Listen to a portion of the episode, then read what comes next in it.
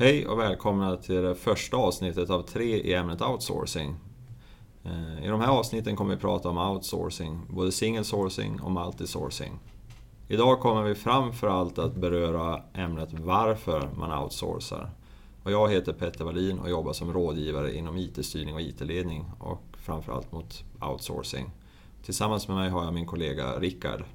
Och jag arbetar också eh, tillsammans med Petter men framförallt både mot IT-verksamheter och eh, leverantörer. Varför outsourcar man idag? Svenska verksamheter idag eh, söker kostnadsreduktion i, till mångt och mycket. Och det här är någonting som är drivet från verksamheten i sig. Det är inte nödvändigtvis IT som driver det här utan det här leder då till ett eh, fokus på outsourcingen som blir eh, kostnadsorienterat. Man söker alltså något som på sikt ska bli billigare för verksamheten. Medan det man missar här då, det är egentligen eh, nyttan med IT-tjänsterna. Alltså det som IT-tjänsterna ska leverera tillbaks till verksamheten. Då vet vi vad verksamheten vill ha, men vad är det IT vill ha när man genomför en outsourcing? Jo, IT-organisationen är eh, på jakt efter eh, några specifika bitar. Och det är först och främst rätt kompetens.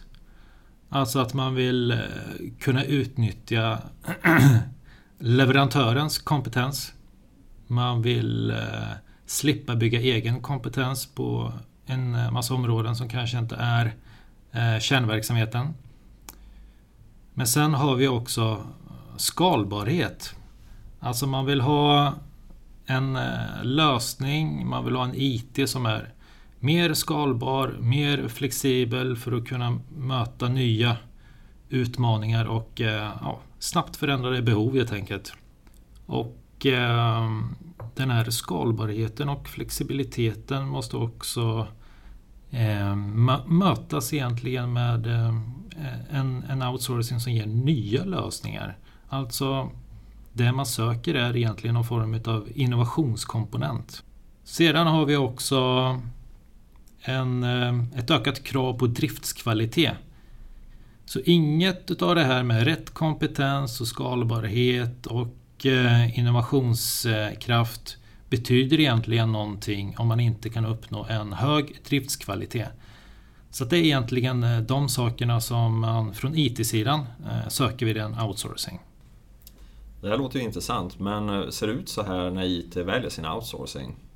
Ja, till viss del. Vi vet att IT söker rätt kompetens, skalbarhet, flexibilitet, eh, nyhet, alltså eh, innovationskomponenten i sin lösning. Och eh, man söker även driftskvalitet. Men när man nu ska välja sin outsourcing Ehm, ja, då ser kriterierna något annorlunda ut. Vi har till en början ehm, det viktigaste kriteriet driftstabilitet. Det känner vi igen. Sedan har vi skalbarhet och eh, flexibilitet i sin lösning. Det känner vi också igen. Och sen kommer ehm, ett nytt kriterie och det är egentligen referenser på leverantören. Så kompetens är inget man egentligen eftersöker? När det väl kommer till kritan? Det som man hade som nummer ett? Ja, det vi upplever är att eh, man som kund har svårt att egentligen eh, bedöma kompetensen hos eh, en leverantör. Och här väljer man istället att gå omvägen egentligen genom referenser.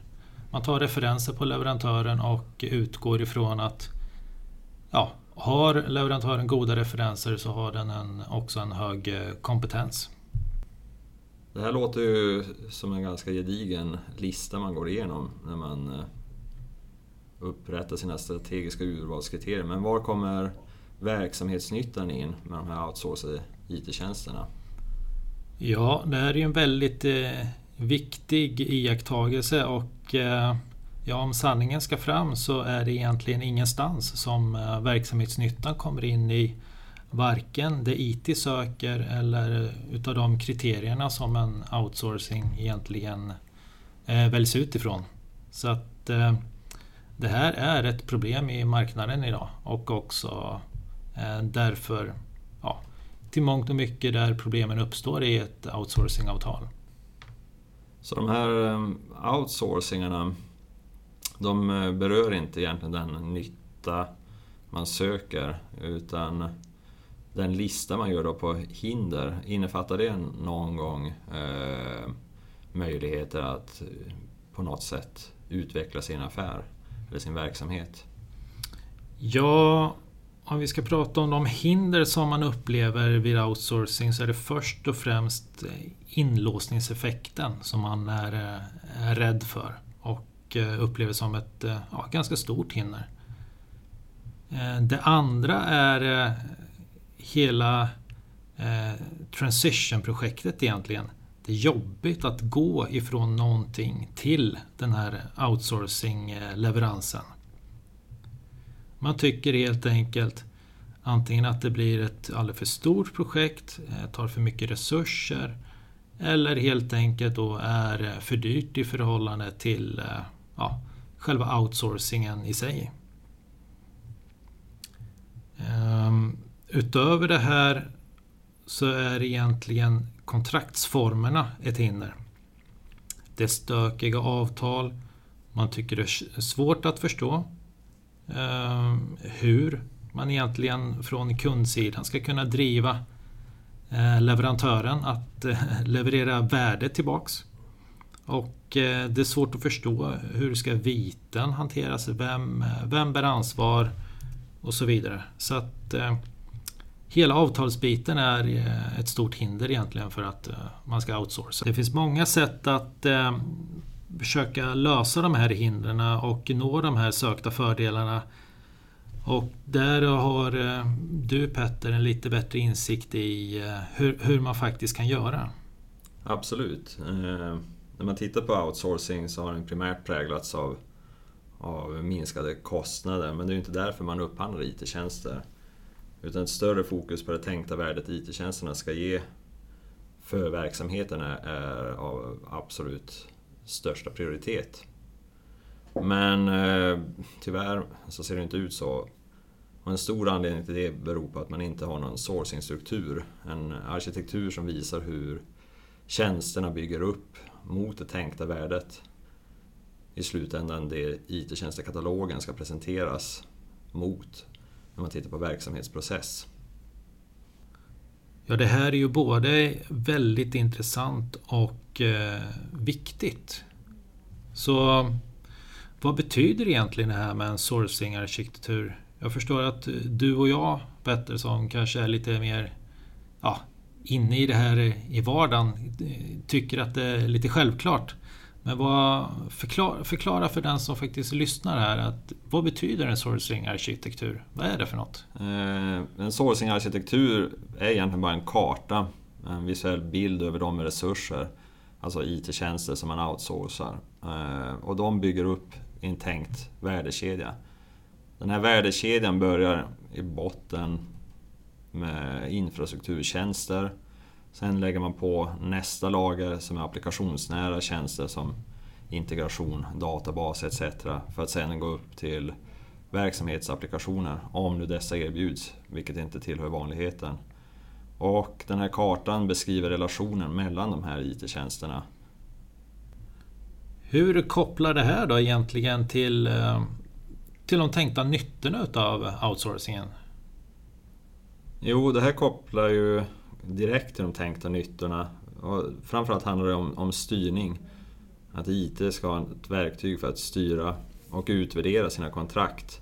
Så med hjälp av en sån här arkitektur så kommer du lättare kunna lösa upp det här hindret som, som kontraktsformer innebär. du kommer se direkt hur och varför du väljer att outsourca ett visst område. Du kan också se vilken effekt det här kommer ha på transition och du kommer också kunna bedöma den inlåsning du går in i när du har kartlagt området. Så en eh, sourcing-arkitektur hjälper en egentligen då att eh, ta bort de här upplevda hindren? Absolut gör den det. Eh, till syvende och sist så handlar ju arkitekturen om att eh, IT ska kunna styra den sourcing man väljer mot verksamhetens krav och behov och den risk man tar. Och den synliggör man genom arkitekturen. Ja, och arkitektur kommer vi ta upp i nästa avsnitt. Det här första har vi pratat om varför, medan avsnitt två mer handlar om hur man faktiskt bör outsourca. Vi från Radar tackar för oss, så hörs vi igen i avsnitt två. Tack så mycket!